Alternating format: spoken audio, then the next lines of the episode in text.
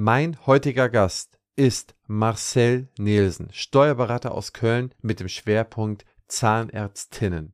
Marcel ist ein junger, progressiver Steuerberater, der mich schon vor Jahren begeistert hat. Er ist frisch, er hat eine tolle Agenda vorbereitet und wir gehen alle steuerlich relevanten Themen für Zahnärztinnen für das Jahr 2021, 2022 und auch so ein, zwei Ausblicke auf die nächsten Jahre durch. In den Shownotes könnt ihr, liebe Hörerinnen und Hörer, eine Liste mit den Änderungen downloaden, die Marcel bereitgestellt hat. Dafür danke nochmal. Und jetzt ab ins Interview und viel Spaß beim Zuhören. Euer Christian Henrizi. Herzlich willkommen zum Praxisflüsterer Podcast Staffel 5 mit dem Thema Update 22 Wissen kompakt für die Zahnarztpraxis. Was ändert sich für Zahnärztinnen und Zahnärzte in diesem Jahr? Was sind die neuen Regelungen in den Themenbereichen Steuern, Recht, Gematik und so vieles mehr? Erfahrt die für euch wichtigsten Zahlen, Daten und Fakten und werdet mit eurer Praxis noch erfolgreicher, indem ihr diese Dinge direkt verarbeitet und umsetzt. Partner der Staffel ist die BFS. Lieber Marcel, ich heiße dich als meinen heutigen Gast herzlich willkommen. Erzähl doch mal, wer bist du und wo kommst du her? Ja, mein Name ist Marcel Nielsen. Ich komme gebürtig vom Niederrhein, lebe aber seit vielen Jahren in der wunderschönen Stadt Köln bin Steuerberater, wobei ich dazu sagen muss, vom Hause aus äh, kam ich aus der Finanzverwaltung, beziehungsweise komme ich aus der Finanzverwaltung. Ich habe dort äh, studiert und auch einige Jahre im Finanzamt in Köln gearbeitet, bevor ich dann auf die, äh, sagen wir mal, gute Seite gewechselt habe, also in die Steuerkanzlei gewechselt mhm. bin, ähm, zu der Kanzlei Laufenberg mich zum Partner. Das ist auch die Kanzlei, bei der ich von Anfang an war und geblieben bin. Ich bin Partner in der mhm. Kanzlei und zuständig für den zahnmedizinischen Bereich. Wir haben das Glück, dass wir eine große Spezialisierung im Gesundheitswesen haben und die vor vielen Jahren nochmal unterteilt haben in humanmedizinischen Bereich und äh, zahnmedizinischen Bereich aus verschiedenen Gründen. Und äh, ich bin eben verantwortlich für den zahnmedizinischen Bereich und äh, ja, freue mich deshalb umso mehr, dass ich heute bei diesem Podcast dabei sein kann, der ja im Wesentlichen für Zahnärzte ist. Ja, sehr, sehr gerne. Marcel, wir haben uns ja vor, glaube ich, zwei oder drei Jahren mal kennengelernt und haben jetzt mal so ein bisschen drüber philosophiert, was sich so ändert für die äh, Zahnärztinnen im Jahr 2022 und wollen es auch ein bisschen weitergreifen. Was heißt, was ist vielleicht schon 2021 angefangen und was läuft jetzt noch aus diesem Jahr für nächstes Jahr hinaus? Und dann haben wir eine ganz tolle Agenda für heute erarbeitet. Da hat Marcel sich wirklich große Mühe gegeben und äh, in den Show Notes ist da auch eine PDF hinterlegt, wo jetzt die einzelnen Dinge einfach für jeden kostenfrei downgeloadet werden können. Lieber Marcel, gehen wir doch einfach mal in die wesentlichen Änderungen rein, in deiner Struktur, analog zu der Liste, die sich auch jeder anschauen kann, parallel zum Podcast, wenn er oder sie Lust hat. Gehen wir doch mal in die Standardänderung. Ja, gerne. Warum nennen wir das überhaupt Standardänderungen? Es sei dazu gesagt, es gibt im Prinzip jedes Jahr ein großes Steueränderungsgesetz, das eben von der Regierung verabschiedet wird, mal größer, mal kleiner. Aber so ein paar steuerliche Änderungen, die treten eigentlich fast automatisch in Kraft, sage ich mal. Und das sind so Dinge wie, ähm, dass sich zum Beispiel der, der steuerliche Grundfreibetrag von Jahr zu Jahr erhöht. Damit beginnt es eigentlich schon. Was heißt das überhaupt? Ich zahle ähm, als Steuerpflichtiger in Deutschland nicht auf jeden Euro, den ich verdiene, mhm. direkt Steuern. Und es gibt eben so ein gewisser Betrag, wo gesagt wird, okay, da zahlt man erstmal nichts drauf. Und dieser Betrag der erhöht sich im Prinzip jedes Jahr. Und der wurde auch dieses Jahr, jetzt 2022 wieder erhöht. Letztes Jahr, wen es genau interessiert, 9.744 Euro. Dieses Jahr sind es 9.984 Euro. Das klingt erstmal nach nicht viel, aber am Ende sind es eben dann trotzdem, je nach Steuersatz, halt 50 bis 100 Euro, die man im Jahr mehr hat. Und äh, das ist zumindest mal eine leichte oder eine kleine Erleichterung. Daneben gibt es noch weitere Dinge, die sich permanent verschieben.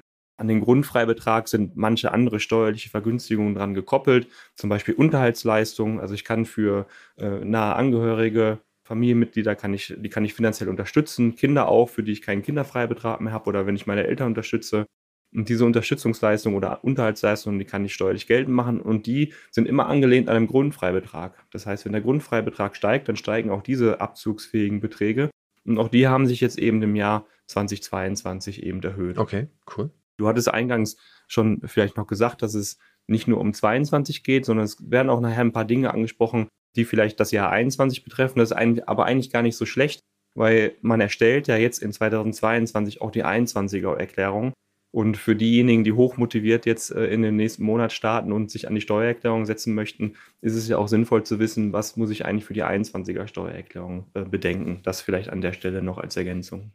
Dann haben wir als nächstes, wo wir gerade beim Thema sind, Steuererklärung abgeben. Es gibt ja Abgabefristen, bis wann ich meine Steuererklärung mhm. einreichen muss. Und die haben sich in den letzten Jahren, insbesondere aufgrund von Corona, ein bisschen verschoben. Also als nächstes steht im Prinzip für die meisten Beratenden, damit meine ich jetzt Praxen oder äh, Angestellte, die einen Steuerberater haben, da steht jetzt die Abgabe der 2020er Erklärung an, also terminlich. Da wurde die Abgabefrist auf den 31. Mai 2022 verlängert. Eigentlich ist es Ende Februar, das wurde auf den 22. Mai verlängert. Für diejenigen, die nicht beraten sind, also keinen Steuerberater haben, die ähm, müssen äh, im Prinzip schon gespurtet sein. Das heißt, da war die Abgabefrist der 31. Oktober letzten Jahres, wenn man eben verpflichtet ist, eine einzureichen. Und da auch ist vielleicht ein interessanter Einschnitt, verpflichtet sein einzureichen. Wann bin ich überhaupt verpflichtet, eine Steuererklärung einzureichen? Das passt ja eigentlich auch ganz gut gerade. Wenn ich nur angestellt bin, also ein angestellter Zahnarzt, ein angestellter Zahnarzt, bin ich per se erstmal nicht verpflichtet, eine Steuererklärung zu erstellen. Ja. Ich kann die aber freiwillig erstellen und in vielen Moment macht das auch Sinn, weil ich oftmals Kosten habe, die mir entstehen, weil ich zur Arbeit fahre, weil ich vielleicht Arbeitsmaterialien kaufe oder mir selber eine Lupenbrille zulege, die mein Chef mir vielleicht nicht erstattet hat. Dann kann ich diese Kosten im Rahmen der Steuererklärung geltend machen und kriege eben nochmal Geld wieder. Deswegen ist eigentlich wichtig zu wissen, ich bin per se nicht verpflichtet, wenn ich nur angestellt bin, aber es macht oft Sinn, das zu tun. Insofern hier vielleicht der Appell an diejenigen, die sich damit noch nicht beschäftigt haben, vielleicht auch mal zu überlegen, eine Steuererklärung zu erstellen. Was ist in Bezug auf das Kindergeld passiert? Ich meine, das gehört vielleicht nicht unbedingt eins zu eins hier in Steuern rein, aber ist da was passiert? Es sollte doch da eine Anpassung geben? Trockene Antwort, nein.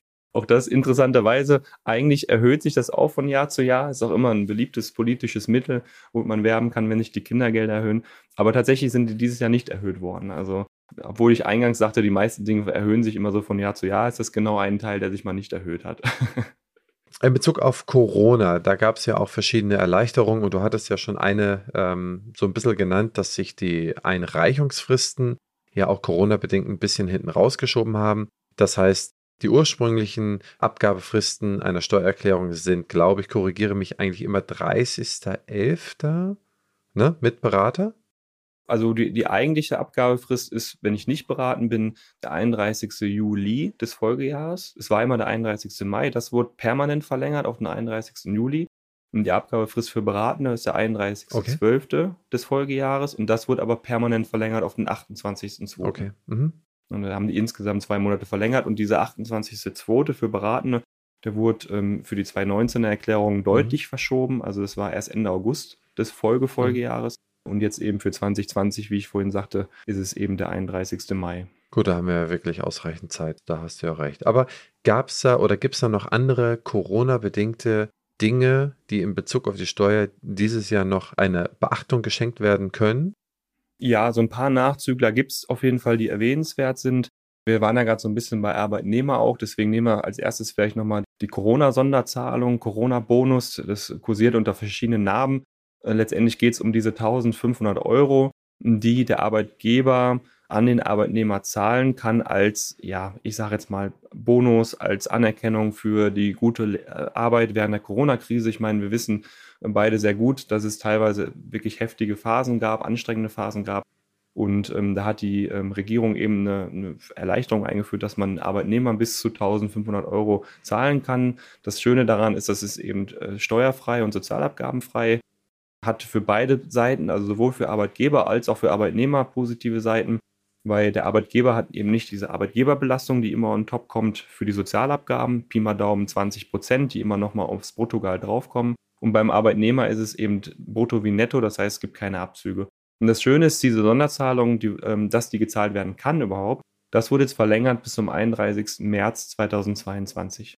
Das hat sich so die letzten Monate immer mal wieder verlängert. Irgendwann war es letztes Jahr eigentlich Juni, dann war es Ende des Jahres und jetzt ist es eben der 31.03.2022. Deswegen, das kann sich nochmal anbieten, sowohl aus Arbeitgebersicht, auch als äh, aus Arbeitnehmersicht, da vielleicht nochmal Zahlungen zukommen zu lassen, die wirklich steueroptimiert sind. Das heißt 1500 Euro pro Mitarbeiter, Vollzeitmitarbeiter äh, oder macht das Gesetz da keine Unterschiede? Macht keine Unterschiede. Also wirklich je Arbeitnehmer ist es erlaubt, Das Wichtige ist nur, es muss zusätzlich zum ohnehin geschuldeten Gehalt gezahlt werden. Das hört sich jetzt sehr, sehr formell an, aber tatsächlich ist es auch so formell gemeint. Das heißt, ich kann nicht hingehen und sagen, okay, ich zahle dir weniger Bruttogehalt und dafür zahle ich dir eben diesen Bonus, weil dann wird man letztendlich die ganzen Sozialabgaben und Steuern eben umgehen. Das will der Gesetzgeber nicht. Das heißt, diese Zusätzlichkeitserfordernis, die ist äh, sehr, sehr wichtig. Das heißt, es kann nur zum ohnehin geschuldeten Gehalt eben gezahlt werden. Und ich kann auch nicht dahergehen und sagen, Frau Schmidt, Sie haben noch 150 Überstunden. Ich zahle sie Ihnen äh, zum Teil mit dem Corona-Bonus aus. Also das heißt, eine Überstundenkompensation ist da auch nicht mit einer Berücksichtigung hinzuzuführen damit ich mich jetzt als Steuerberater nicht auf, auf Glatteis begebe, weil es ein arbeitsrechtliches Thema ist, würde ich die Frage einfach so beantworten, dass vielleicht ein Blick in den Arbeitsvertrag sich lohnt und vielleicht mal schauen, was ist denn überstundentechnisch geregelt. Also ich finde die Thematik sehr sinnvoll, ich finde äh, find es gut anzusprechen, aber da sollte man definitiv einen Blick in den Arbeitsvertrag werfen. Und da verlasse ich so ein bisschen meinen Kompetenzbereich, aber das ist zumindest mal zu bedenken, auf jeden Fall. Gut, also Safety First. Auf der anderen Seite kann man argumentieren, ich habe mehr Aufwendungen gehabt mehr Zeit des Mitarbeiters wurden in Hygienemaßnahmen investiert und so ist dann mit dem äh, Corona-Bonus ein Teil der Überstunden wegkompensiert. Gut, da werde ich dann nochmal den Professor Halbe fragen, den ich hier im Thema Recht habe. Ja, und dann können wir das noch vollends aufklären. Aber da, äh, ja, da spaltet sich das Korn schon, dass man da einfach mal auch genau hinschauen muss, äh, was man da genau macht. Aber interessant finde ich, dass es jetzt verlängert wurde. Das heißt noch äh, bis Ende März 2022. Das heißt, äh, für jeden da draußen, der seine Mitarbeiterinnen oder Mitarbeiter in der Zahnarztpraxis mit einem gewissen Bonus äh, etwas kompensieren möchte, eine Mehrarbeit oder eine besondere Zufriedenheit äh, für das Dasein in der Krise signalisieren möchte, hat er oder sie jetzt noch die Chance dazu. Spitze. Genau. Dann haben wir noch ein paar andere Themen. Die sind jetzt eher für Praxisinhaber relevant, weniger für Arbeitnehmer beispielsweise die Abschreibung für EDV-Geräte, also für Computer und Software. Da gab es in 2021 ähm, eine interessante neue Regelung von der Finanzverwaltung. Die haben ein Schreiben, also ein BMF, Bundesministerium für Finanzen und BMF-Schreiben, so heißt das, erlassen. Und darin hieß es so sinngemäß, dass äh, eben äh, Computer und äh, Software weniger als ein Jahr Abnutzungsdauer haben und quasi innerhalb von einem Jahr steuerlich geltend gemacht werden können. So, das ist insofern interessant, weil bisher musste man Computer zumindest wenn die teurer als 800 Euro netto waren, da gibt es nochmal eine Grenze, da musste man die über drei Jahre abschreiben. Und ähm, diese Aufwendung kann man jetzt sofort geltend machen. Das gilt nicht nur für EDV-Geräte, die ich jetzt in 2021 FF angeschafft habe, sondern auch für äh, Computer und Software, die ich vorher angeschafft habe, mhm. die aber vielleicht in meinem Anlagenverzeichnis noch nicht abgeschrieben sind. Es gab ja vor, ich meine ungefähr vor zwei Jahren war das, als äh, Windows 7 den Support eingestellt mhm. habe. Das war ja der, die Phase, als in allen Praxen gefühlt für viele, viele tausend Euro neue Computer angeschafft wurden, neue Software angeschafft wurde.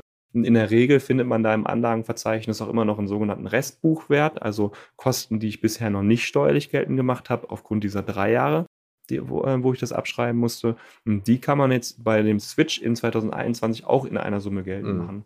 Und das ist zumindest etwas, womit man vielleicht ganz gut spielen kann, um mal zu schauen, lohnt sich das vielleicht je nach Steuersatz auch, diese Kosten jetzt in einer Summe geltend zu machen, um meinen Gesamtgewinn halt ein bisschen runterzudrücken und unterm Strich einfach weniger Steuern zu zahlen. Und das ist halt etwas, was man jetzt in 22, wenn man eben die Steuererklärung 21 erstellt, auch direkt mit umsetzen kann. Also finde ich sehr interessant. Ich habe es auch immer noch so gelernt, dass es die sogenannten GWG-Regelungen gibt. Also das heißt, alles, was ich anschaffe unter 800 Euro, kann ich sofort abschreiben. Und alles, was darüber ist, eben nicht. Das war ja die Grenze, die du gerade genannt hast ein PC habe ich auch immer mehr, mehrjährig abgeschrieben. Und äh, kannst du dir vorstellen, warum das geändert wurde? Sagen die, die Technik äh, äh, erneuert sich so schnell und das fadet so schnell aus und man braucht so schnell neue Rechner, dass man die jetzt innerhalb von einem Jahr abschreiben kann? Denn normalerweise, das ist ja ein Riesengeschenk, wenn man das sofort äh, abschreiben darf. Ja, also das, was du gerade gesagt hast, das ist die offizielle Begründung im Prinzip. So steht es dann drin, dass eben aufgrund des technischen Fortschritts die Nutzungszeiten von solchen Geräten eben limitierter ist und geringer ist. Da diese neue Vorschrift aber im Prinzip mitten in der Hochphase von Corona erlassen wurde, wo ja auch viele Arbeitnehmer ins Homeoffice mussten. Das ist ja weniger Thematik in der Zahnarztpraxis, muss man dazu sagen, weil da natürlich wenig im Homeoffice mhm. gemacht werden kann, aber in der normalen, normalen Arbeitswelt, also alles, was mhm. nicht die ärztliche Arbeitswelt ist, wurden ja sehr, sehr viele Arbeitnehmer ins Homeoffice geschickt. Mhm. Sprich, da musste sehr viel EDV angeschafft werden für die Homeoffice-Plätze etc. pp. Und um da einfach eine Entlastung zu schaffen, dafür ist es im Prinzip gedacht. Okay, nee, super. Perfekt. Haben wir sonst noch etwas in Bezug auf Corona? Erwähnenswert finde ich ein Thema, was ich persönlich gar nicht so attraktiv finde, weil, warum erkläre ich gleich, aber es geht um den sogenannten Investitionsabzugsbetrag. Ein fürchterlich steuerlicher, schrecklicher Begriff. Vereinfacht ausgedrückt ist es eine steuerliche Vorschrift, wo ich für spätere Investitionen jetzt schon Abschreibung geltend machen kann. Das heißt, ich weiß, ich kaufe mir nächstes Jahr eine Behandlungseinheit, ähm, dann kann ich schon in diesem Jahr 40 Prozent der voraussichtlichen Anschaffungskosten steuerlich geltend machen. Also ich mache eine Abschreibung geltend, Kosten geltend, obwohl ich noch nicht angeschafft habe. So.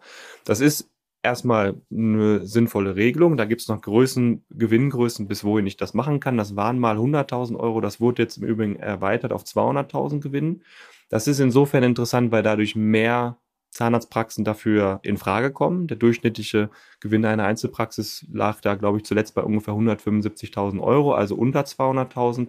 Und durch diese Erweiterung der Grenze auf 200.000 spielt dieser Investitionsabzugsbetrag, also der Vorzug von Kosten, in vorgelagerten Jahren jetzt eine erhöhte Rolle für mehr Praxen. Mhm. Das ist auch okay und sinnvoll, wenn man diese Investition wirklich tätigen möchte. Mhm. Leider haben aber auch viele Praxisinhaber diese Regelung dazu genutzt, um eben erstmal die Steuerlast zu senken, mhm. ohne dass eventuell eine wirkliche Investitionsabsicht bestand. Mhm. Ja, das heißt, ich habe diese Regelung geltend gemacht, habe gesagt, ich möchte voraussichtlich eben in zwei, drei Jahren eine Behandlungseinheit kaufen und mache jetzt schon 40 Prozent dieser voraussichtlichen Abschreibungskosten geltend steuerlich. Mhm. Dann muss ich aber auch innerhalb von drei Jahren eben dieses Wirtschaftsgut anschaffen. Mhm. Und wenn ich mhm. das nicht tue, dann gibt es eine Vorschrift, dass es eben rückwärts wieder korrigiert wird und rückwärts den Gewinn wieder erhöht. Mhm. Das ist, wenn man damit spielt, um die Gewinne zu verschieben, dann finde ich das immer sehr gefährlich, mhm. weil das ist etwas, was man gerne mal vergisst und mhm. gerne mal zwei, drei Jahre später nicht mehr so drüber nachdenkt. Und wenn es einem dann auf die Füße fällt, ist die Wahrscheinlichkeit hoch, dass ich vielleicht die Steuern, die ich dann nachzahlen muss, nicht angespart habe. Finde ich ein sehr kritisches Thema. Kann aber, wenn ich weiß, ich investiere auf jeden Fall, ein geeignetes Mittel sein, um eben die Abschreibung zu verschieben. So, das war jetzt ein bisschen äh, mhm. Vorbericht, aber das war, glaube ich, notwendig, um zumindest abzuholen, worum es geht. Und diese Investitionsfrist, die habe ich gerade schon genannt, die beträgt eigentlich drei Jahre. Das mhm. heißt, eigentlich muss ich innerhalb von drei Jahren dieses Wirtschaftsgut auch wirklich anschaffen, mhm. damit ich diese steuerliche Vorschrift ansetzen kann. Und das wurde zu Corona-Zeiten verlängert, mhm. weil die Finanzverwaltung hier eben unterstellt hat, dass vielleicht zu Corona-Zeiten andere Dinge wichtiger waren als jetzt die Investitionen in neue Geräte, wie zum Beispiel Personal halten etc. pp. Und deswegen haben die diese Investitionsfristen verlängert von 2017 und von 2018 um fünf beziehungsweise vier Jahre, sodass diese Investitionsabzugsbeträge spätestens jetzt bis Ende 22 aufgelöst werden mussten. Das heißt, wenn ich in 17 etwas gebildet habe, weil ich gesagt habe, ich brauche eine neue Behandlungseinheit, kam dann aber 2020 das Jahr, wo ich eigentlich vielleicht investieren wollte, in die Corona-Krise rein und habe mich um ganz viele andere Dinge kümmern müssen oder Liquidität war nicht mehr da und konnte nicht investieren, dann ist das Finanzamt nicht hingegangen, hat es aufgelöst, sondern sagt eben, du kannst zwei Jahre später noch investieren in 22. Und jetzt kann es ja vielleicht ein geeigneter Zeitpunkt sein, weil die Zahlen sich vielleicht verbessert haben und vielleicht bietet es sich viel besser an, sodass man dann eben jetzt investieren kann ohne steuerliche Folgen oder ohne steuerliche Nachteile. Verstehe ich. Ich kenne das noch von meinen Eltern als Landwirte. Da ging es dann irgendwie im Jahr drei immer drum, okay, dieses Jahr müssen wir uns den Traktor kaufen. ja. Weil das dann immer entsprechend so angespart wurde. Ja, sehr schön, genau, ja. Das habe ich, glaube ich, das erste Mal schon gehört, als ich zehn Jahre alt war oder so. Das heißt, ich glaube, das war eine der ersten steuerlichen Regelungen, die ich dann irgendwie kennengelernt habe. Nee, okay. Ihr seht es auch in der Liste, liebe Hörerinnen und Hörer. Es sind ein paar echt coole Sachen, die man jetzt sich nochmal bewusst werden sollte, äh, was man jetzt alles machen kann in Bezug auf Corona, Covid-19. Kommen wir mal zum dritten Punkt für unsere Arbeitgeber, Arbeitnehmer. Da haben wir ja auch fünf Punkte herausgesucht, die sich da auch entsprechend für diese Gruppe da ändert. Kannst du die uns einmal beschreiben? Liebe Hörerinnen und Hörer, an dieser Stelle möchten wir unser spannendes Gespräch kurz unterbrechen und einmal Danke sagen. BFS Health Finance ist einer der führenden Finanzexperten im Dentalmarkt und vor allem ein ganz wichtiger Unterstützer dieses Podcasts. Ich bedanke mich bei allen Möglichmachern der BFS für euren Support. Auch diese Staffel erscheint auf der BFS Weiter geht's Plattform. Dort gibt es viele spannende Infos rund um den Praxisalltag.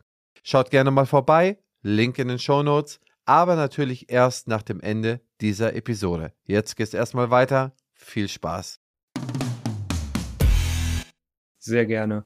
Also als erstes haben wir da mal aufgenommen die Homeoffice-Pauschale. Die war oder wurde in 2021, wurde die groß angepriesen, ja, für die Leute, die eben im Homeoffice sind. Und wenn man im Homeoffice ist, hat man ja erhöhte Kosten im eigenen Haushalt. Der Stromverbrauch geht hoch, ich habe vielleicht einen erhöhten Wasserverbrauch, weil ja, wir sind auch nur Menschen, das heißt, wir gehen auch mal zur Toilette und sonst bin ich vielleicht beim Arbeitgeber zur Toilette gegangen und jetzt gehe ich eben zu Hause. Das sind alles so Folgeerscheinungen, die dazu führen, dass ich eben höhere Kosten habe.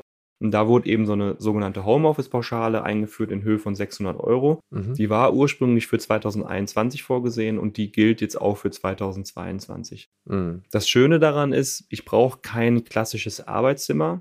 Per Definition ist dieses Arbeitszimmer, was man vielleicht von der Begrifflichkeit so kennt und öfter gehört hat, wirklich ein abgeschlossener Raum. Das darf, da darf kein, kein Bett drin stehen, kein Kleiderschrank streng genommen drin stehen. Das muss ein Raum sein, der nur für meine Arbeit bestimmt ist. Und das äh, ist bei dieser Homeoffice-Pauschale nicht der Fall. Also es ist egal, ob ich am Küchentisch sitze oder im Wohnzimmer sitze. Ich kann diese Pauschale mit 5 Euro pro Tag, wo ich zu Hause bin, geltend machen, maximal 600 Euro. Mhm.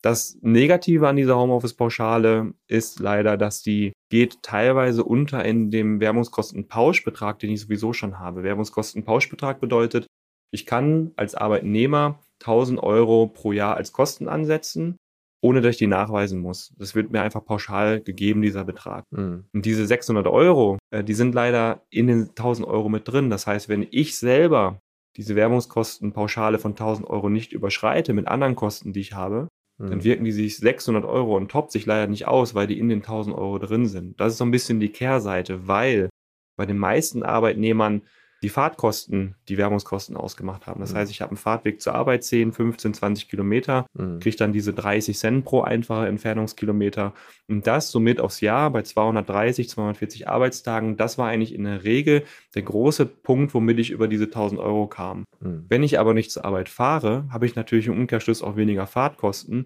lande vielleicht unter den 1000 Euro und dann gehen eben diese 600 Euro Homeoffice-Pauschale nicht auf. Deswegen einerseits schön und erfreulich, dass es in 22 fortgeführt wird.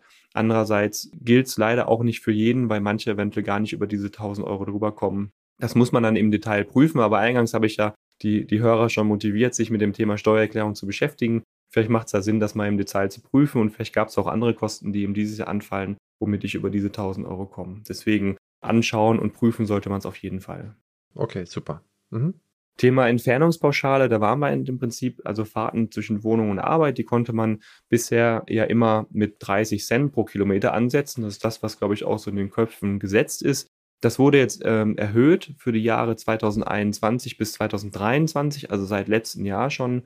Ab dem 21. Kilometer kann ich 35 Cent pro Kilometer ansetzen. Das soll perspektivisch oder wird perspektivisch nochmal erhöht ab 2024 bis 2026 soll ab dem 21. Kilometer 38 Cent geltend gemacht werden. Also da vielleicht nur der Appell aufzupassen, dass man die Werte vielleicht nicht einfach stumpf aus der Vorjahreserklärung übernimmt, sondern darauf achtet, dass es auch wirklich dann entsprechend aufgeteilt wird. Ich bin mir noch nicht sicher, wie detailliert die Finanzämter darauf achten werden, dass das korrekt umgesetzt wird. Deswegen lieber selber im Vorfeld schon prüfen, dass es richtig drinsteht, damit einem da keine Nachteile irgendwie bevorstehen. Aber was ist denn jetzt vor dem 21. Kilometer? Da sind es nur die 30 Cent. Nur die 30. Also es sind stets immer auch für die Zukunft 30 Cent, außer alles, was mehr als 21 Kilometer sind.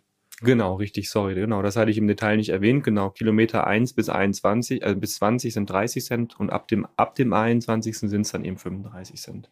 Und da ist es auch egal, ob ich jetzt mit äh, Pkw fahre oder wenn ich jetzt theoretisch jetzt mit Fahrrad 25 Kilometer zur Arbeit fahre, kann ich dann die 25, äh, 35 Cent absetzen oder geht es nur, wenn ich mit Pkw fahre? Also das wurde auch mal geändert vor längerer Zeit, aber schon, dass es nicht mehr darauf ankommt, wie ich zur Arbeit komme, sondern ich kann immer diese Pauschalen geltend machen.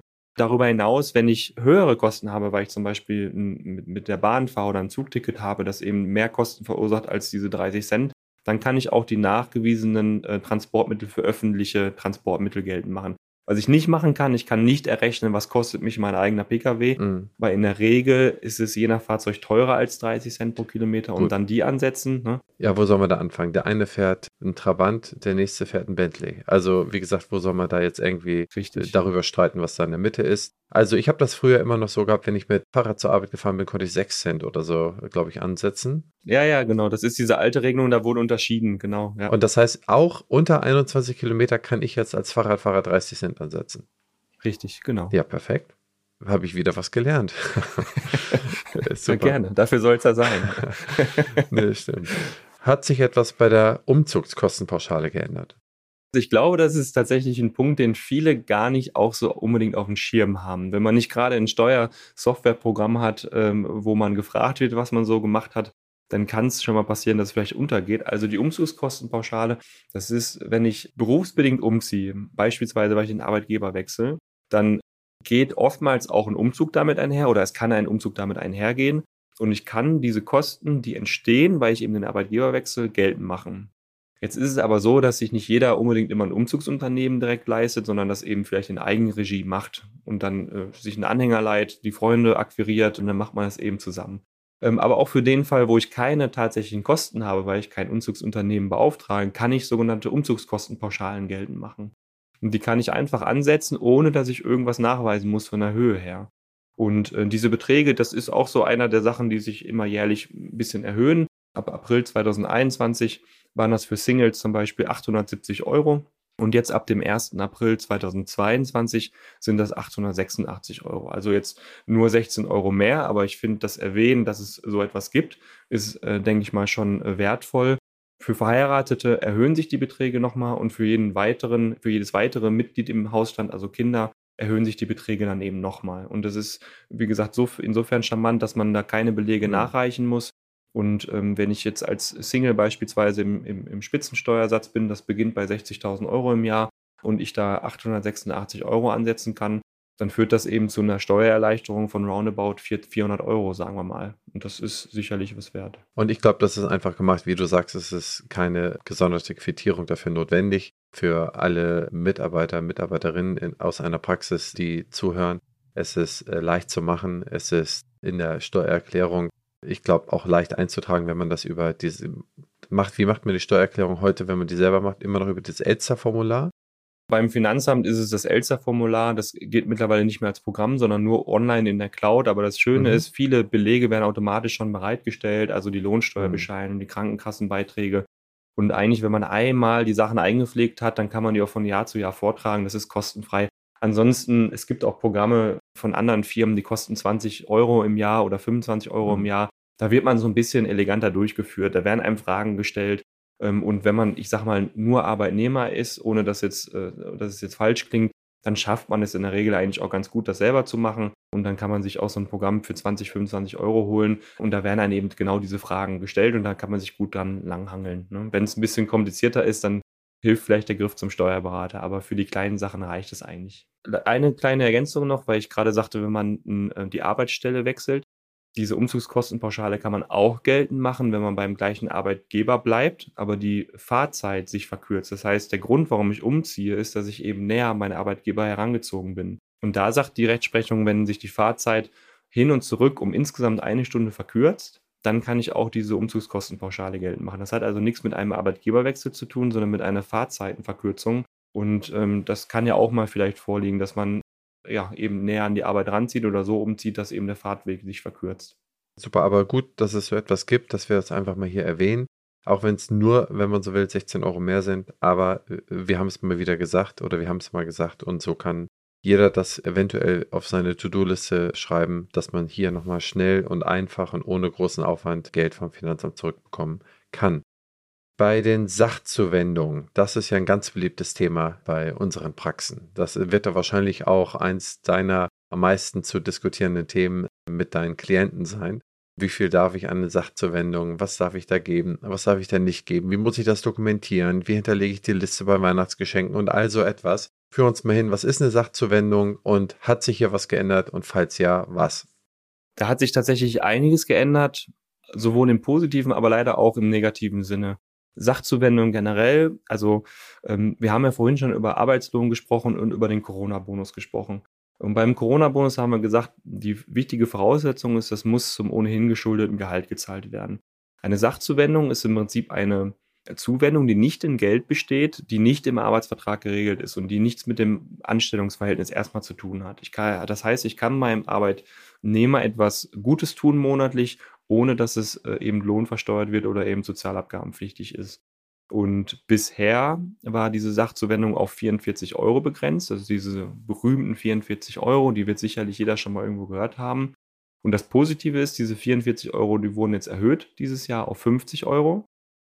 Das Negative ist, die Voraussetzungen, die erfüllt werden müssen, dass das auch wirklich so alles anerkannt wird, die sind sehr verschärft worden. Das heißt, diese Zusätzlichkeitserfordernis, also zusätzlich zum ohnehin geschuldeten Lohn, die ist sehr wichtig.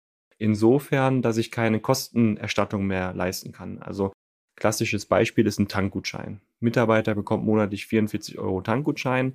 In der Vergangenheit war es vielleicht mal so, dass der Mitarbeiter zur Tankstelle gefahren ist, sich den vielleicht selber geholt hat, den Tankgutschein, oder eben für 44 Euro betankt hat, zum Praxisinhaber, zur Praxisinhaberin gegangen ist, gesagt hat, hier ist die Rechnung 44 Euro und das wurde eben erstattet. Das funktioniert alles mhm. nicht mehr. Also es muss immer wirklich schon in Form eines Gutscheins ausgegeben werden an den Arbeitnehmer, ohne dass es irgendwo erstattet wird. Und das ist wirklich wichtig, weil die Finanzverwaltung da äh, extra äh, geänderte Vorschriften äh, veröffentlicht hat, wo das sehr dezidiert niedergeschrieben ist.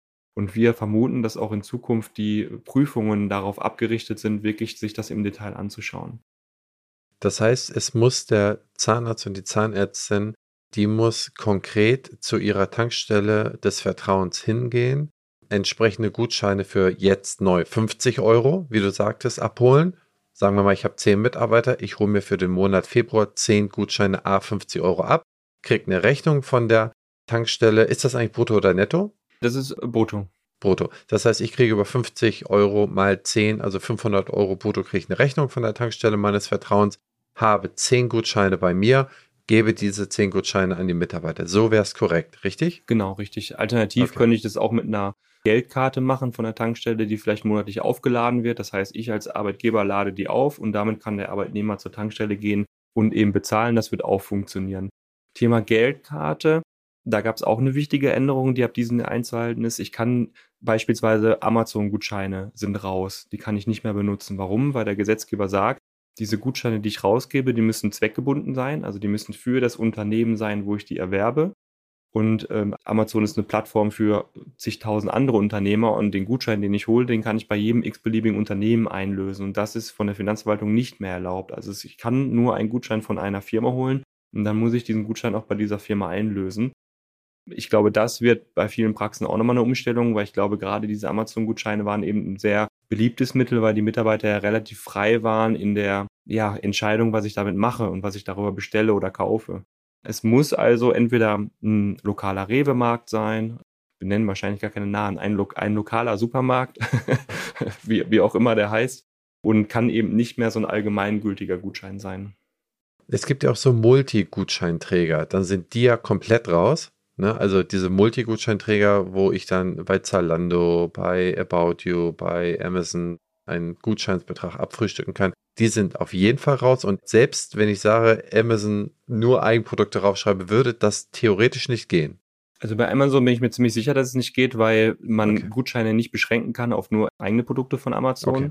Da geht's nicht. Diese Firmen, die du gerade angesprochen hast, da gibt's ja zwei, drei große, wo man auch monatlich eben Guthaben drauflegt und mit dem Guthaben kann ich dann Dinge bestellen.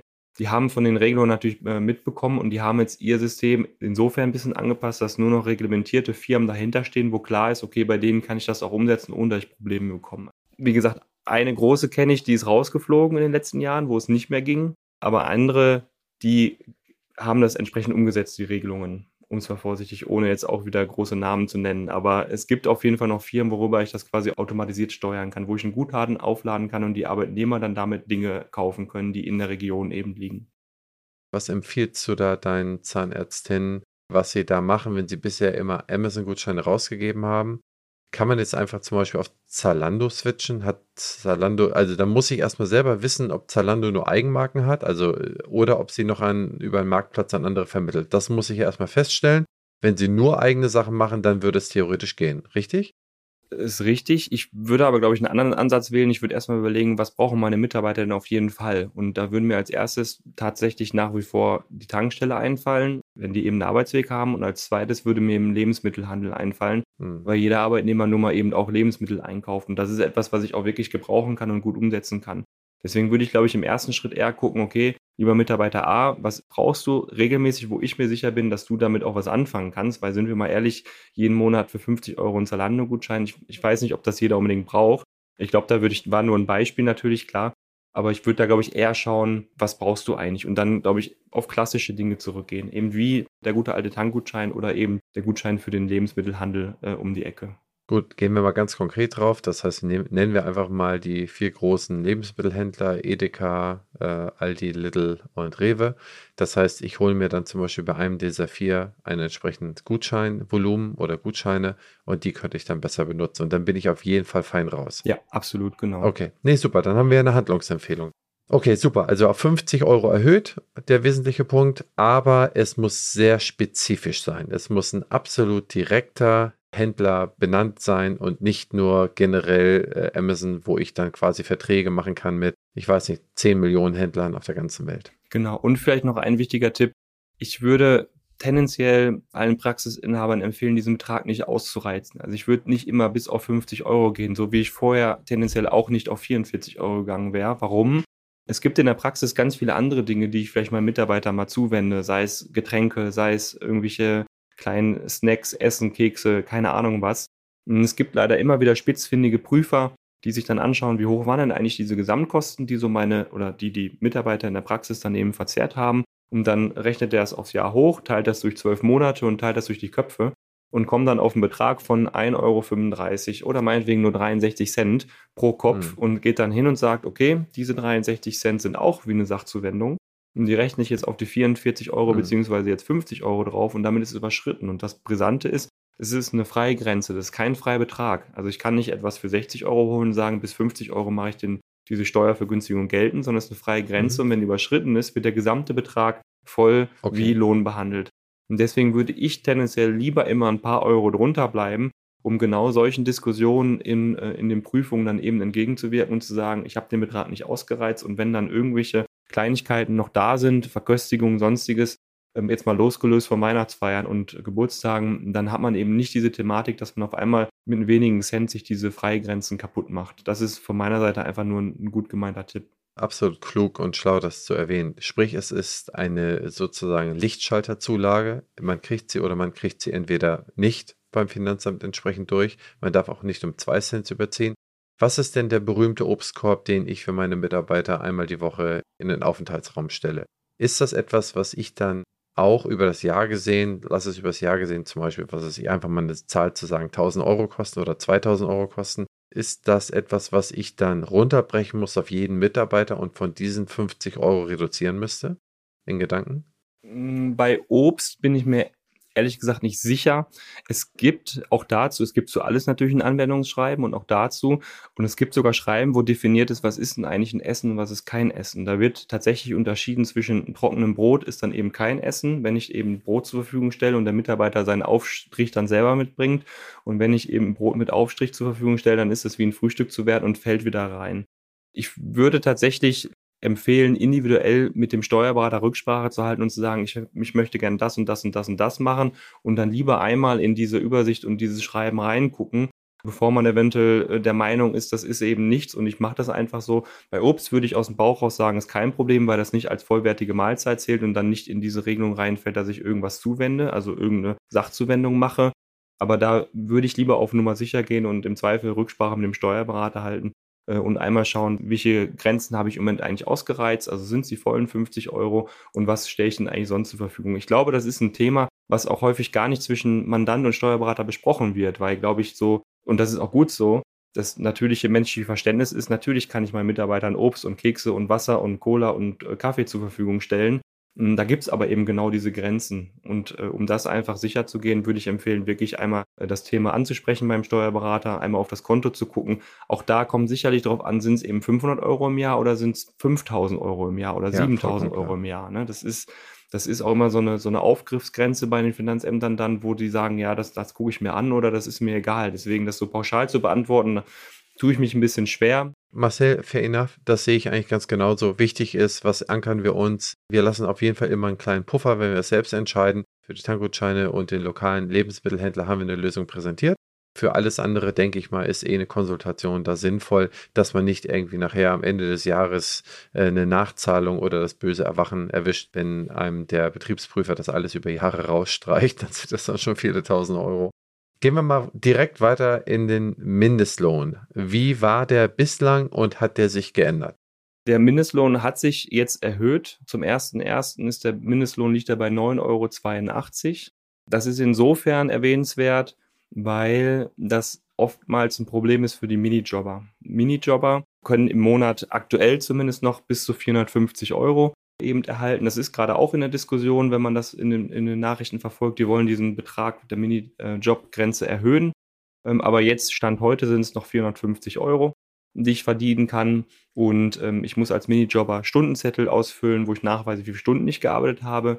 Und wenn ich eben den Betrag voll ausgereizt habe mit den Stunden und den Mindestlohn erzählt und sich jetzt auf einmal von heute auf morgen der Mindestlohn erhöht, dann kann ich nicht die gleiche Stundenzahl arbeiten, weil mit den Stunden und dem neuen Mindestlohn bin ich dann auf einmal über 450 Euro. Und deswegen sollte mhm. man die Grenze immer im Blick halten. Und die wird zum 1.7.22 äh, nochmal erhöht. Das ist schon fest auf 10,45 Euro. Und im Moment ist ja auch bei der Regierung äh, in der Sprache, dass sie das auf 12 Euro, so habe ich zumindest zuletzt gehört, erhöhen wollen. Das heißt, das ist zumindest ein Thema, was man eigentlich permanent so ein bisschen auf dem Schirm haben muss und permanent eben gucken muss, okay, wie viele Stunden arbeiten die eigentlich und liege ich da drin oder nicht.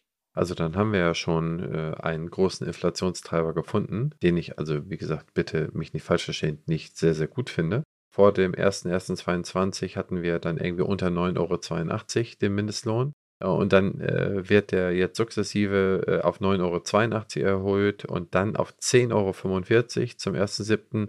Und das Wahlversprechen von Olaf Scholz war ja 12 Euro.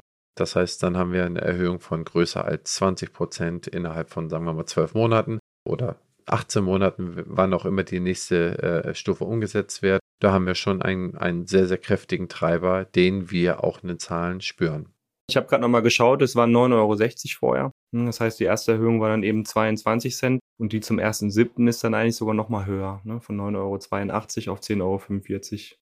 Ich habe selber auch einen Fall gehabt, wo eben diese 450 Euro Grenze beim Minijobber nicht eingehalten wurde. Bei der vorletzten äh, Mindestlohnerhöhung, da wurden einfach nur vorher so und so viele Stunden gearbeitet in der Woche, was weiß ich, 18 Stunden oder 15 Stunden gearbeitet und äh, wurde dann einfach auf 15 Stunden belassen. Aber dann wurde der Mindestlohn nur hochgezogen.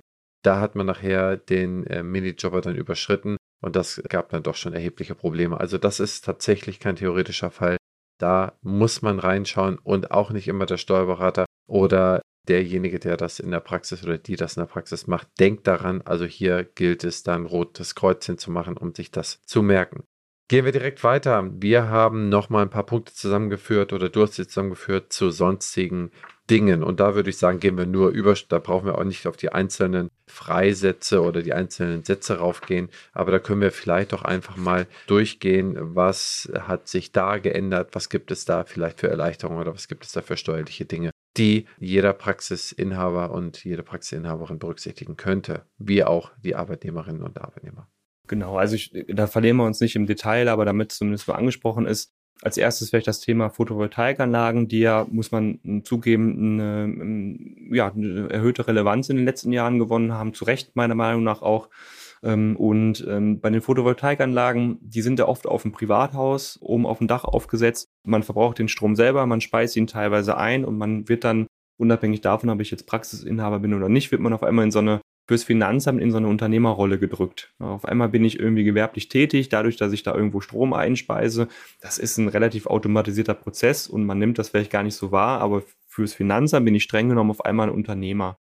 Und da gab es jetzt im letzten Jahr eine interessante Erleichterung, dass äh, Photovoltaikanlagen bis 10 Kilowatt, das sind so die gängigen Photovoltaikanlagen, die man eben auf dem Dach hat, dass man dafür eine sogenannte Liebhaberei anmelden kann und dann keine Steuererklärung mehr einreichen muss. So, das jetzt stellt man sich erstmal die Frage, okay, ist das jetzt gut oder nicht? Aber es ist eigentlich die Handlungsempfehlung.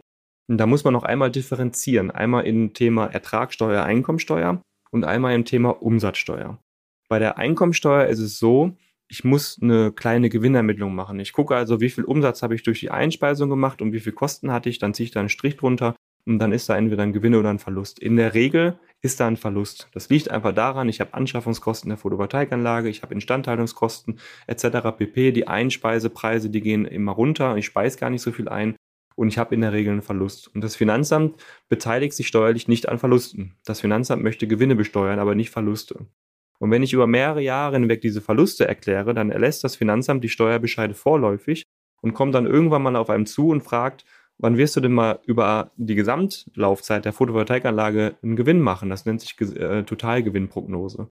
Und das wird man mit einer hohen Wahrscheinlichkeit gar nicht erreichen. Und dann geht das Finanzamt hin und ändert rückwärts wieder die ganzen Steuerbescheide, streicht die Verluste raus und man zahlt Steuern nach. Und um das zu vermeiden, kann man bei Photovoltaikanlagen, die nach 2003 in Betrieb genommen wurden und auf dem Privatdach stehen bis 10 Kilowattstunde, kann man als Liebhaberei deklarieren. Das heißt, man sagt, ich mache damit keinen Gewinn, ich lasse das aus der Steuererklärung raus und ich erkläre auch nichts. Das ist auch insofern sinnvoll, weil man sich die ganze Arbeit dann damit spart. Man muss es eben nicht vom Steuerberater machen, der nimmt dann frecherweise auch noch eine Gebühr dafür. Dann zahlt man quasi nachher noch doppelt. Es macht keinen Sinn, das zu erklären. Es ist sinnvoll, das sein zu lassen.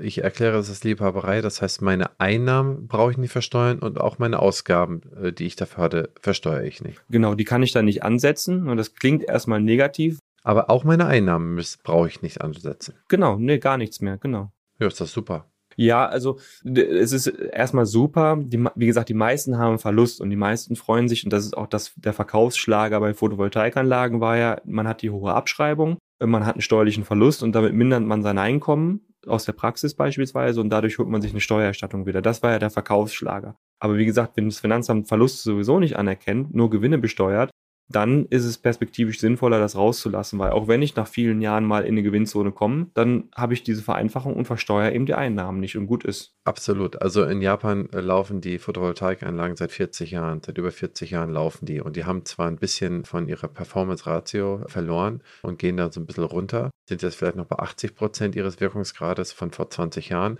aber so wird es ja bei den Heimanlagen genauso sein. Und das heißt, in the long-term C werde ich auf jeden Fall in meine Gewinnzone reinlaufen. Und wenn ich das als Liebhaberei erklären kann, dann habe ich vielleicht nicht Verluste, alles klar, Haken hinter, aber ich kann auf Ewigkeit meinen Strom dann äh, kostenfrei und entweder leite ich ihn ein in die Leitung oder benutze ihn selber. Das ist doch super. Ja, also absolut. fände ich persönlich super. Und das ist jetzt neu erlassen worden? Seit 21 gilt das, genau. Ne? Kann man ein einfaches, einfaches Schreiben ans Finanzamt, dieses Finanzamt, äh, ich erfülle äh, äh, diese Voraussetzungen unter 10 Kilowatt nach 2003 in Betrieb genommen und deswegen erkläre ich das nicht mehr und dann ist es damit erledigt. Dann spart man sich die ganze Arbeit. Perfekt. Also das ist wirklich sinnvoll. Ja, super. Und auf der anderen Seite, was interessant ist, es gibt auch noch das Thema Umsatzsteuer. Das ist auch der zweite Teil Verkaufsschlager bei den Photovoltaikanlagen, weil einem eben gesagt wird, man kann diese Umsatzsteuer, die man zahlt für die Anlage, kann man sich vom Finanzamt wiederholen. Und das kann man tatsächlich. Das Steuerrecht trennt Ertragssteuer, also Einkommensteuer und Umsatzsteuer immer komplett. Das heißt, ich kann im Erstjahr mir die Vorsteuer wiederholen vom Finanzamt, muss dann aber auf den Verbrauch, sowohl auf die Einspeisung als auch den Verbrauch, den ich selber habe, muss ich zwar Umsatzsteuer zahlen, aber nach fünf Jahren kann ich in die sogenannte Kleinunternehmerschaft wechseln. Jetzt wird es richtig kompliziert.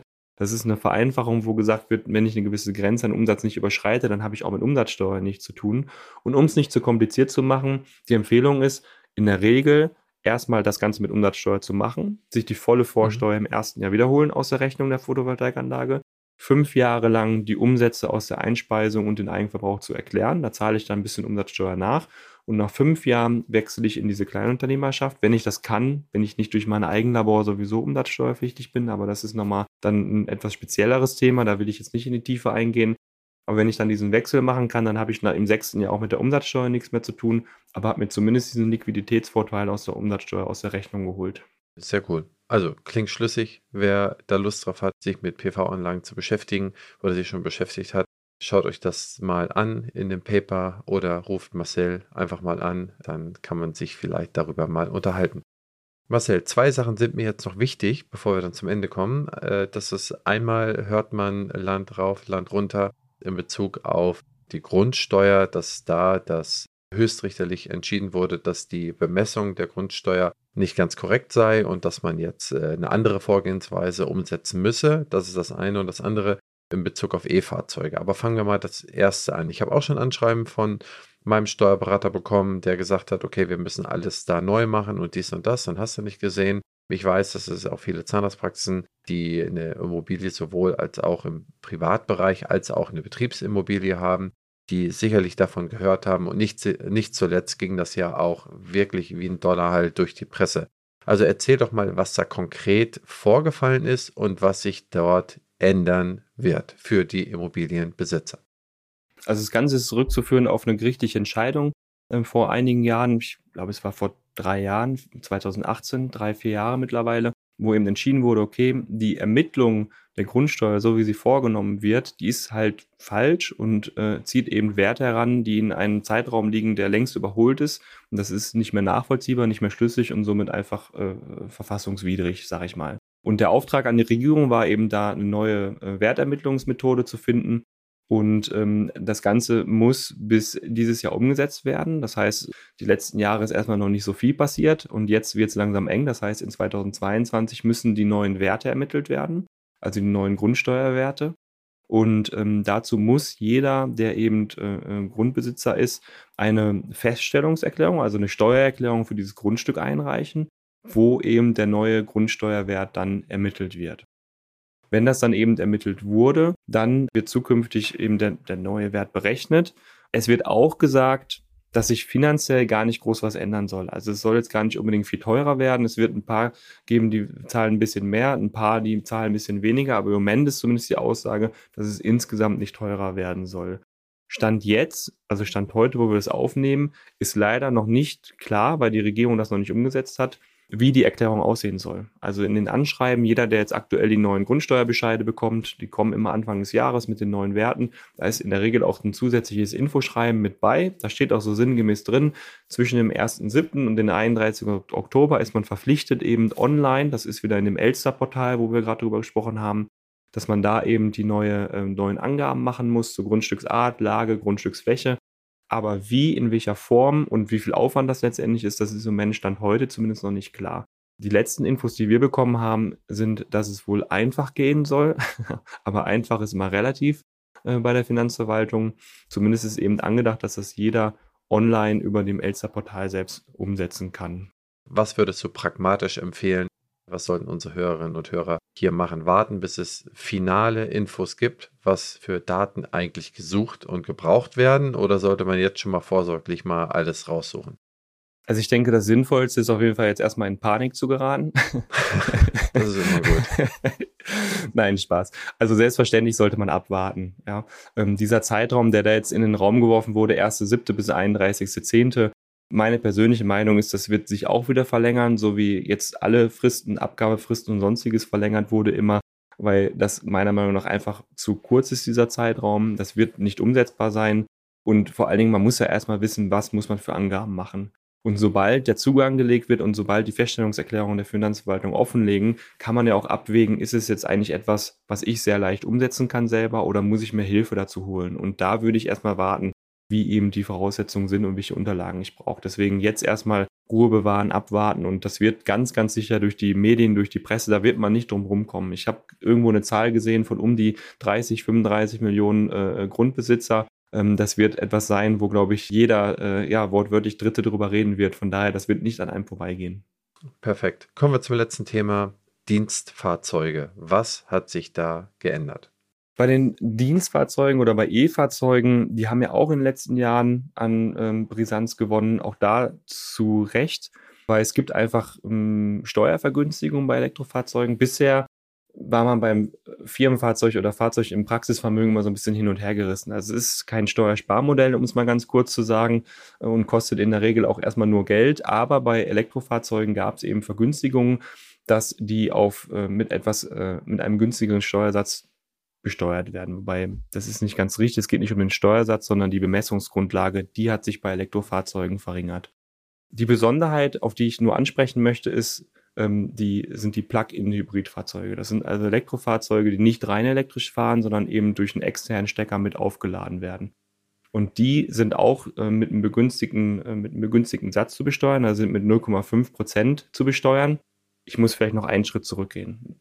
Firmenfahrzeuge im Betriebsvermögen werden normalerweise mit, wenn man kein Fahrtenbuch führt und das äh, zu 50 Prozent betrieblich genutzt wird, wird so ein Fahrzeug mit 1 Prozent pro Monat versteuert. mit den, anhand des Bruttolisten-Neupreises. Bei Plug-in-Hybridfahrzeugen ist es nicht 1%, sondern 0,5%. Mhm. Also im Prinzip nur die Hälfte. Um das aber zu erfüllen, muss das Fahrzeug entweder mindestens 60 Kilometer rein elektrisch fahren und das ist eine Grenze, die jetzt erhöht wurde. Es waren vorher 40 Kilometer oder das darf nicht mehr als 50 Gramm CO2-Ausstoß verursachen. Dieser CO2-Ausstoß, der ist im Prinzip bei allen Hybridfahrzeugen irrelevant. Das schafft im Prinzip keiner. Aber diese rein elektrische Reichweite, die war bisher eigentlich relativ interessant, weil viele Fahrzeuge das eben geschafft haben, laut Herstellerangaben diese 40 Kilometer rein elektrisch zu schaffen. Das wurde jetzt aber erhöht auf 60 Kilometer. Und das sollte man für sich prüfen, ob das also bei dem eigenen Fahrzeug noch vorhanden ist, ob das, ob diese Regelung so noch umgesetzt werden kann, um, die, um dieser Vorteil von diesen 0,5 Prozent anstatt 1 Prozent des Bruttolistenpreises noch gilt. Weil das kann sich steuerlich und damit auch finanziell schon erheblich ändern und erheblich auswirken. Mhm. Also zusammengefasst, ganz normaler äh, Diesel- oder Benzinschleuder, nennen wir es jetzt mal so, wie es gesehen wird, äh, 1% Versteuerung, Plug-in-Hybride 0,5%, aber nur, wenn sie mehr als 60 Kilometer elektrisch laufen. Richtig. Und reine Elektrofahrzeuge bis 60.000 Euro Anschaffungspreis 0,25 Genau, bei rein elektrischen Fahrzeugen waren es mal 40.000, das haben die angehoben auf 60.000, diese Grenze. Mhm. Da sind es dann eben 0,25 Prozent, also ein Viertel des Bruttolistenpreises, genau. Schön zusammengefasst. nee, wunderbar. Vielen, vielen Dank.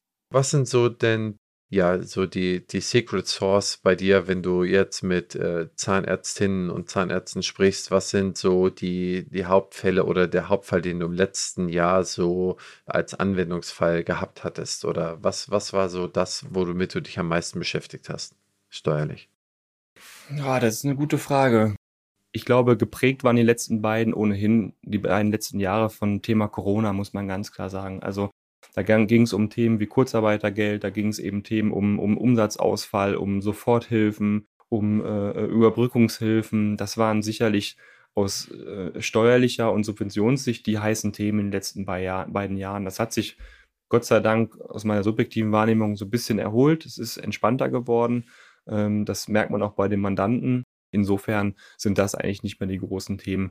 Steuerlich gibt es sicherlich gerade zum Jahresende äh, immer Personen, die sagen, man kann ja noch irgendwelche Umsätze schieben und irgendwelche Kosten vorziehen, um dann irgendwie Einfluss auf den Gewinn zu haben. Da halte ich persönlich nichts von. Also diese Schiebesachen, das macht meiner Meinung nach keinen Sinn. Wenn ich jetzt im, im Dezember letzten Jahres eben ganz viel Kosten hatte und viel eingekauft habe, dann habe ich die Kosten jetzt im Januar nicht und dadurch geht mein Gewinn im Januar wieder hoch. Das heißt, ich verschiebe das Ganze und am Jahresende stelle ich fest, ich muss das Ganze wieder von vorne beginnen. Das ist nicht sinnvoll. Was letztes Jahr viele Mandanten von mir umgesetzt haben, das Jahr ist jetzt rum, aber vielleicht ist es für die interessant, die sich dieses Jahr damit beschäftigen wollen ist zum Beispiel eine Vorauszahlung der Krankenversicherungsbeiträge. Man kann quasi für bis zu drei Jahren Krankenversicherungsbeiträge in einer Summe vorauszahlen. Das hat einerseits den positiven Effekt, dass man von der Krankenversicherung selber äh, ein, ein Skonto bekommt, also einen Rabatt bekommt auf die Beiträge. Und der andere schöne Nebeneffekt ist, dass viele andere Versicherungen, die steuerlich immer ins Leere laufen, weil vereinfacht gesagt die Krankenversicherungsbeiträge, die immer rauskicken, die gewinnen auf einmal an Relevanz in den Jahren, wo ich quasi keine Krankenversicherungsbeiträge zahle. Das heißt, dieses Jahr, in Ende 22, zahle ich die Beiträge für 23 voraus, kann die vollsteuerlich geltend machen. Und in 23 gewinnen dann so Versicherungen wie Haftpflichtversicherungen, Berufsunfähigkeitsversicherungen, irgendwelche Kapitallebensversicherungen, die gewinnen auf einmal an steuerliche Relevanz und die kann ich als Praxisinhaber, als Selbstständiger, wenn ich einzelveranlagt bin, bis zu 2000 Euro, 2800 Euro im Jahr geltend machen. Das macht eine steuerliche Sparnis von 1400 Euro aus. Und wenn ich das jedes zweite Jahr mache, dann ist es eigentlich ein ganz netter steuerlicher Effekt. Ja, cooler, cooler Hack. Habe ich noch nie was von gehört. Ähm, wie viel Konto gibt es denn von den Krankenkassen? So Pi mal Daumen, wenn nicht alle gleich sein. Ne? Ich habe drei bis fünf, habe ich gehört. Drei bis ja. fünf? Prozent? Ja, ja, Wahnsinn. Das ist letztendlich wie, wie bei der Autoversicherung. Ja? Wenn du deine, deine Autoversicherung einmal im Jahr zahlst, ist die wesentlich günstiger, als wenn du die monatlich zahlst. Und da äh, machen die privaten Krankenversicherungen im Prinzip auch mit. Ja, ich meine, das ist ja Wahnsinn. Eine bessere Verzinsung gibt es doch nicht. Das muss doch eh rausgehen. Und äh, wenn ich dafür meine Mitarbeiter alle Krankenkassenkosten von 10.000 Euro im Jahr habe, dann habe ich doch eine super Verzinsung, wenn ich drei bis fünf Prozent da abziehen kann. Also nochmal, dass klar ist, das gilt für den Praxisinhaber selber, der privat krankenversichert ist, für die eigene Krankenversicherung. Das heißt nicht für meine abzuführenden Krankenkassenlöhne. Nee, nee, nee, genau richtig. Also wir sind jetzt gerade im Bereich der eigenen persönlichen Einkommensteuererklärung und ich kann als Praxisinhaber in meiner Steuererklärung meine Krankenversicherungsbeiträge geltend machen, einmal im Jahr. Und wenn ich die, wie gesagt, äh, fürs Folgejahr schon zahle, dann habe ich die doppelt so hoch. Ich kann die aber voll absetzen und im Folgejahr, also erstens habe ich diesen Rabatt bei der Krankenversicherung und im Folgejahr gewinnen dann eben alle anderen Versicherungen Relevanz. Viele erinnern sich noch früher, hat der Steuerberater alle möglichen Versicherungsunterlagen angefordert. Haftpflichtversicherung, Berufsunfähigkeitsversicherung, ein Riesenaufwand, diese Unterlagen zusammenzusuchen. Das ist im Prinzip alles egal geworden. Die will der Steuerberater nicht mehr haben, weil die Beiträge zur Krankenversicherung, die da sorgen dafür, dass alle anderen Versicherungen im Prinzip rausfallen. Okay. Und wenn man das im Wechseljahr alle zwei Jahre macht, dann ist das eben bei einer Einzelveranlagung 1400 Euro ungefähr pro Jahr, alle zwei Jahre ist ein netter Spareffekt, den man dann nutzen kann, um im Urlaub zu fahren. Pluskonto. Pluskonto. Ja, wunderbar. Marcel, herzlichen Dank für deine Zeit und für deine ja, kompetenten Insights in das Thema Steuern. Was ändert sich 22? Ich hoffe, euch hat die Episode gefallen. Schreibt mir, ob ihr mehr davon wollt, was ihr sonst noch für Themen habt, die euch besonders berühren. Ob Marcel nächstes Jahr wiederkommen soll, ob wir dann ein Update machen sollen. Das würde mich sehr freuen. Und wenn euch die Folge gefallen hat, bewertet mich bei Spotify und bei iTunes und schreibt mir da einen kleinen Satz zu. Da würde ich mich sehr darüber freuen. Und dir, lieber Marcel, hab ein tolles, gesundes, freudvolles Jahr 2020 und bis demnächst mal wieder. Dankeschön, das wünsche ich dir auch. Danke.